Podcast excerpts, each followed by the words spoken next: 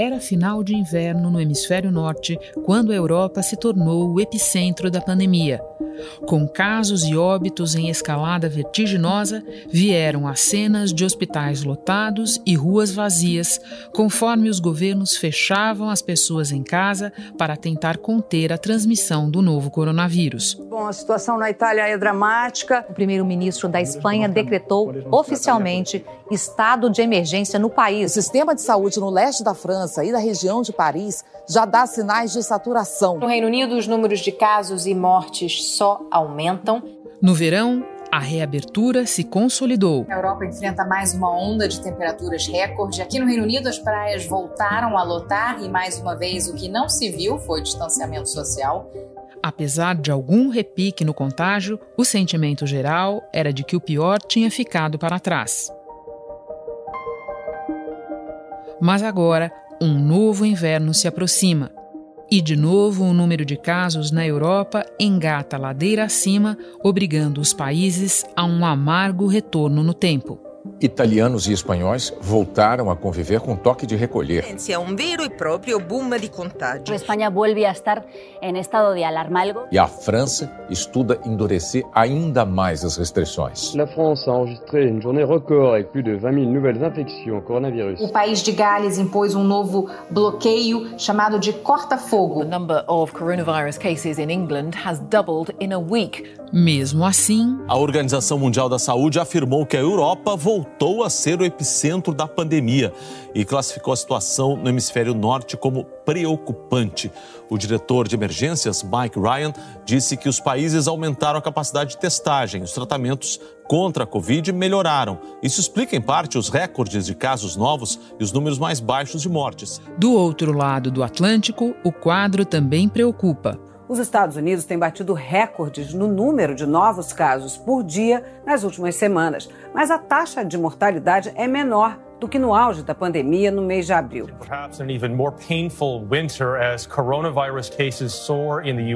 A situação é tão grave na cidade de El Paso, no Texas, por exemplo, que a prefeitura teve que decretar um toque de recolher para evitar que as pessoas circulem e espalhem ainda mais o novo coronavírus.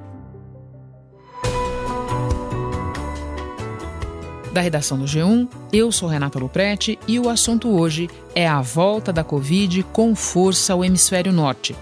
Como a chegada dos meses de baixas temperaturas contribui para acelerar o contágio e o que os países estão fazendo na tentativa de evitar novos lockdowns. Neste episódio, dois correspondentes da TV Globo nos atualizam sobre a situação. Direto da Suíça, Bianca Rotier, e falando a partir de Nova York, Ismar Madeira quarta-feira, 28 de outubro. Bianca, os governos europeus viram os sinais dessa nova onda de Covid. Alguns disseram que viram, outros manifestaram surpresa. De todo modo, o que você viu ser feito para evitar que a situação saia de controle novamente? Olha, Renata, as medidas eh, são bem diferentes de acordo com os países. Eu queria voltar só um pouquinho no tempo para ajudar quem está nos acompanhando né, a entender esse processo, Volte. porque quando a gente vê em gráficos, é muito interessante analisar. Eu analisei realmente os números da França, Alemanha, Espanha, Reino Unido, Portugal, enfim, uma série de países. E esses números deixam muito claro como a trajetória foi parecida na maioria dos países europeus. Né? Os registros começaram a diminuir com a adoção das medidas de restrição lá em março, natural, voltaram a aumentar alguns meses depois, ali, com o início da reabertura, que começou, dependendo do país, entre abril, maio, junho, e aí dispararam em agosto, em agosto com o relaxamento de muita gente no verão europeu. E aí agora, em outubro, esses números diários de casos eles ultrapassaram os números relatados durante a primeira onda da pandemia em vários países. São números recordes. E não à toa, a OMS até afirmou que a Europa voltou a ser o epicentro da pandemia. Os governos, lógico, tiveram que agir.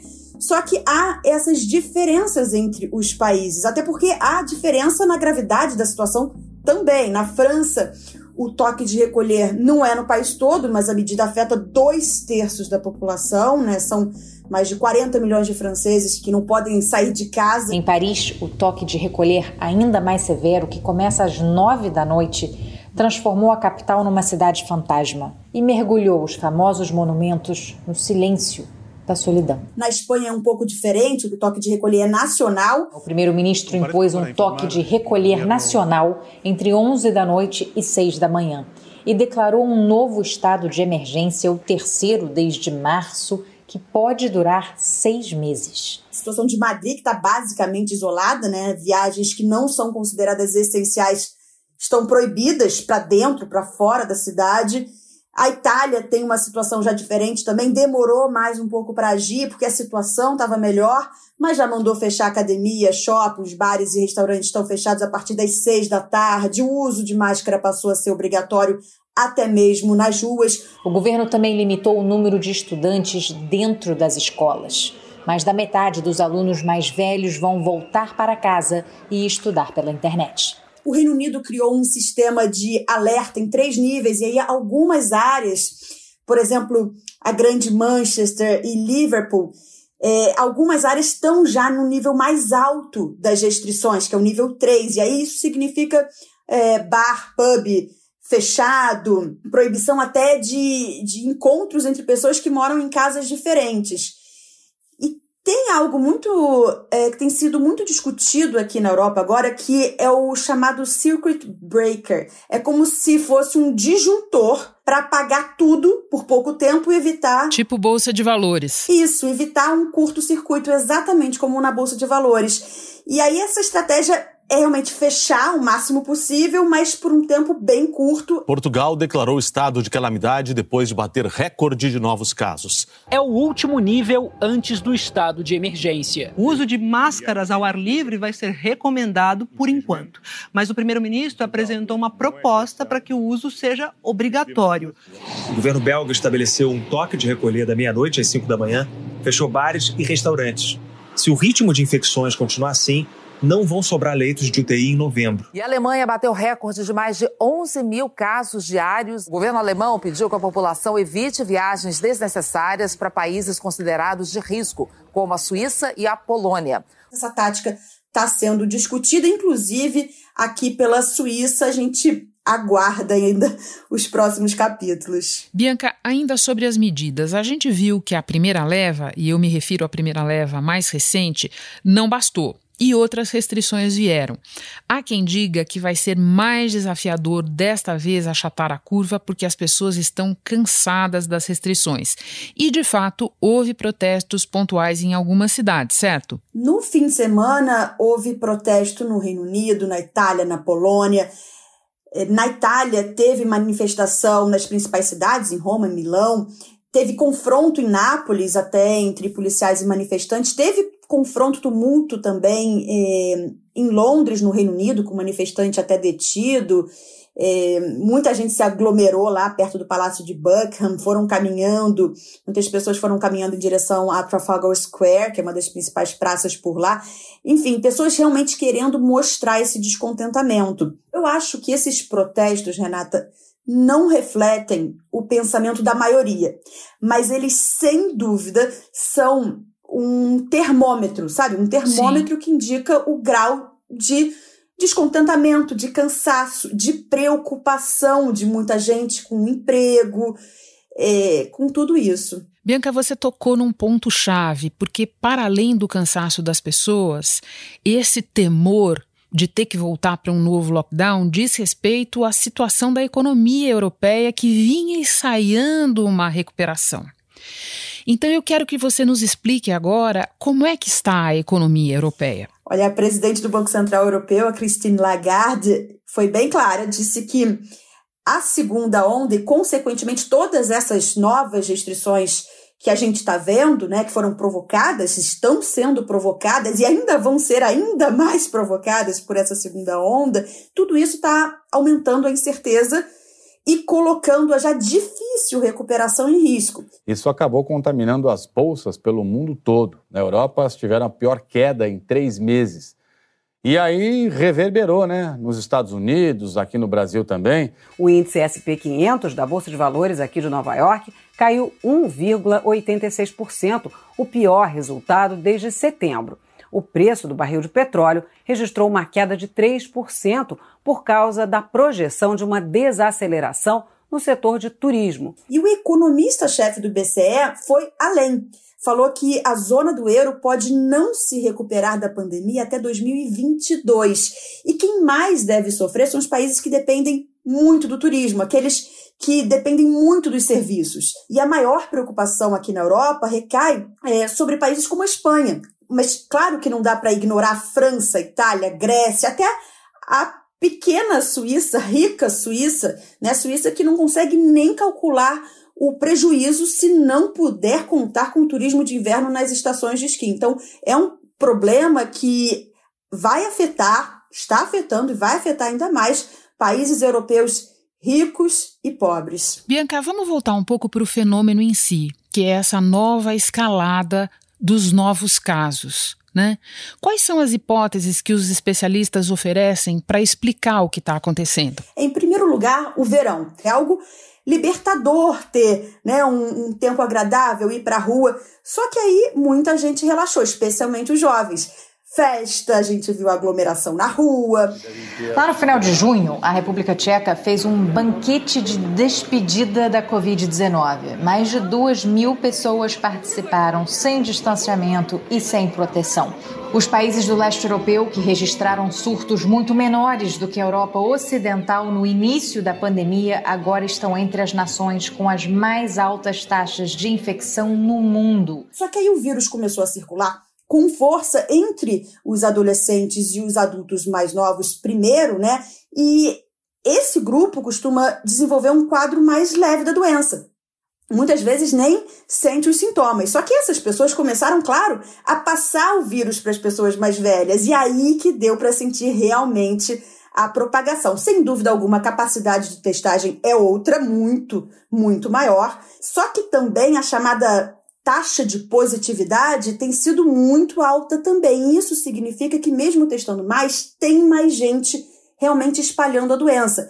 Vou dar, Renata, mais um exemplozinho da Suíça. Por favor. Há três semanas, a taxa de positividade entre as pessoas testadas era só de 3%. A OMS considera que uma taxa de 5% indica controle da propagação. Há três semanas, a gente tinha aqui uma taxa de 3%. Três semanas depois, a taxa já está em mais de 20%. Isso deixa claro que realmente o vírus está na nossa porta. Os aproximadamente 6.500 holandeses que perderam suas vidas na pandemia pesam num país de apenas 17 milhões de habitantes. Na Bélgica, foram mais de 10 mil, a segunda pior taxa de mortalidade do mundo em proporção à população. Bianca, por fim, eu quero me deter com você num aspecto característico do quadro atual, que é uma espécie de descompasso entre o número de casos, que escalou muito, e o número de óbitos, que felizmente ainda não chegou nem perto do que se viu nos meses de março, abril, maio. É preciso dizer também que os óbitos estão aumentando, mas não naquela proporção. O que explica esse descompasso? Os sistemas de saúde aprenderam a lidar melhor com o vírus? Alguma coisa aconteceu entre uma onda e outra? Em primeiro lugar, isso que você já indicou, né? Houve é, uma compreensão muito maior sobre a doença. Há melhores protocolos de tratamento. No início da primeira onda, o vírus era ainda muito desconhecido. Os médicos não sabiam exatamente como atender, quais os procedimentos, qual o melhor timing para internar, para entubar. E essa situação mudou. Agora, tem outros fatores também. Em março, pessoas do grupo de risco tinham sido pegas desprevenidas. Né? Elas não tinham ideia do que estava acontecendo. Agora, quem corre mais risco normalmente se protege mais e já sabe como fazer isso, que é muito importante também. E tem ainda um, um, fator que a OMS diz que pode ajudar a explicar, mas ainda precisa de mais pesquisa, que são as pessoas se contaminando, mas com uma carga viral mais baixa. E por quê? Por causa das medidas que viraram rotina do nosso dia a dia, ou do dia a dia de muita gente, né? Que é manter a distância e usar máscara. Agora, Renata, os especialistas sempre ressaltam, né? O que a gente vê em número diário de casos leva ainda cerca de duas semanas para se refletir em hospitalizações e ainda mais tempo em mortes. Então, a gente ainda vai ter que ver as consequências exatas né, desses recordes todos que têm sido registrados. Torcer muito para que não e para todo mundo se cuidar bastante. Bianca, eu agora vou conversar com o Ismar Madeira, mas antes me despeço de você. Muito obrigada pelo ótimo panorama que você nos deu. Bom trabalho aí em segurança. Muito obrigada, bom trabalho, Renata. Ismar, assim como a Europa, os Estados Unidos tiveram um repique de casos de coronavírus no verão, depois a coisa refluiu e agora o país vem batendo recordes diários de novos casos. Na verdade, sob vários indicadores que dizem respeito a número de casos, a situação é pior agora do que no momento mais dramático da pandemia antes. Explica para nós onde é que a situação está mais crítica, porque a dinâmica dos Estados Unidos é diferente, como um país continental e qual é o cenário? Olha, o cenário realmente, como você disse, é muito preocupante porque a maneira como os casos estão surgindo agora, ela é completamente diferente do que se tinha inicialmente nos Estados Unidos. E nesse momento temos seis estados batendo recorde de, de novos casos, Alasca, Ohio, Oklahoma, Colorado, Novo México, Illinois. Na sexta-feira e no sábado, o, a média nacional foi de 84 mil casos por dia. É o maior pico de toda a pandemia. Em julho, quando se tinha em média 71 mil casos por dia. Esta nova onda de contaminação atinge principalmente o meio-oeste americano. São estados considerados redutos políticos do Partido Republicano do presidente Donald Trump. Então, está crescendo desde setembro. No começo, quando a pandemia surgiu, os casos explodiram principalmente aqui na, na costa leste dos Estados Unidos. Nova York chegou a ser o epicentro. O governador Andrew Cuomo anunciou um novo triste recorde o número de mortos no estado de Nova York chegou a 779. Covas coletivas estão sendo usadas para enterrar pessoas sem família ou pessoas que não têm recursos em Hart Island, que é uma ilha que fica lá no distrito do Bronx. Mas Nova York tinha hospitais, ou melhor, tem hospitais, tem médicos, mesmo assim precisou da ajuda de um navio hospital, de profissionais que vieram de todo o país. E agora esses casos estão surgindo em regiões rurais, pequenas cidades que ainda não têm estrutura para esse atendimento. Agora, assim como acontece na Europa, há um descompasso, feliz descompasso, né? Entre aumento no número de casos e aumento no número de óbitos. Por enquanto, não há um, um paralelo, nem uma proximidade entre as duas coisas, felizmente. Mas na última semana teve um sinal de alerta, né, Ismar? Porque houve um pico de mais de mil mortes em um único dia nos Estados Unidos. À luz disso, eu te pergunto: como é que está a situação dos hospitais, do sistema de saúde em geral? 25 estados americanos, é, os médicos, a gente vê o crescimento do número de casos e os médicos sabem o que fazer porque já estão preparados, mas a sobrecarga nos hospitais está começando a aparecer. Já temos mais de 41 mil pessoas atualmente hospitalizadas aqui nos Estados Unidos. Isso dá um aumento de 40% no mês passado. 14 estados têm mais pessoas hospitalizadas é, do que tinham na média anterior. Dakota do Norte, Kentucky são estados que preocupam muito. Hospitais de campanha estão sendo criados nas cidades mais populosas. Isso já aconteceu no Wisconsin. Em Utah deve acontecer a qualquer momento. Em Utah, por exemplo, a Associação dos Hospitais alertou o governador que podem ser forçados a criar regras de prioridade para atendimento em UTI. Em Kansas City, no Missouri, centros médicos ficaram lotados, tiveram que recusar pacientes. É, um hospital em Colômbia, no Tennessee, suspendeu os procedimentos eletivos que exigiam internação de pacientes durante a noite para abrir leitos para pacientes com Covid. O governador do Texas anunciou que vai criar uma nova unidade de atendimento de emergência agora nessa semana em El Paso, que é ali na fronteira com o México, e a população da cidade foi orientada a permanecer em casa por duas semanas para ajudar a conter o crescimento da propagação da Covid. Ou seja, há uma preocupação muito grande, porque os Estados Unidos já registraram quase 8 milhões e 700 mil casos de Covid e mais de 226 mil pessoas morreram. Agora, com, essa, com esse grande número de hospitalizações, há a preocupação com o aumento do número de mortes também. Sobre essa preocupação que você relata com o número de mortes, eu trago aqui para nossa conversa um estudo da Universidade de Washington que faz projeções de possíveis cenários nesse sentido, alguns deles bem sombrios. E esse estudo, assim como o Dr. Anthony Fauci, principal autoridade médica do país para o enfrentamento da pandemia, veio a público com uma orientação é, sobre o quão essenciais são as máscaras para tentar achatar essa curva e o impacto no inverno ser menor, certo? A preocupação com o clima é muito grande, sim, porque agora nós estamos em, no outono, que está começando a esfriar nos Estados Unidos e as pessoas tendem a ficar em ambientes mais fechados. Então a aglomeração pode ser maior. Durante o verão e a primavera, as pessoas estavam em ambientes abertos. Agora não. E essa, esse estudo da Universidade de Washington é assustador ele prevê que até fevereiro do ano que vem devem o número de mortes aqui nos Estados Unidos deve chegar a meio milhão. É muita coisa, 370 mil pelo menos até o final deste ano.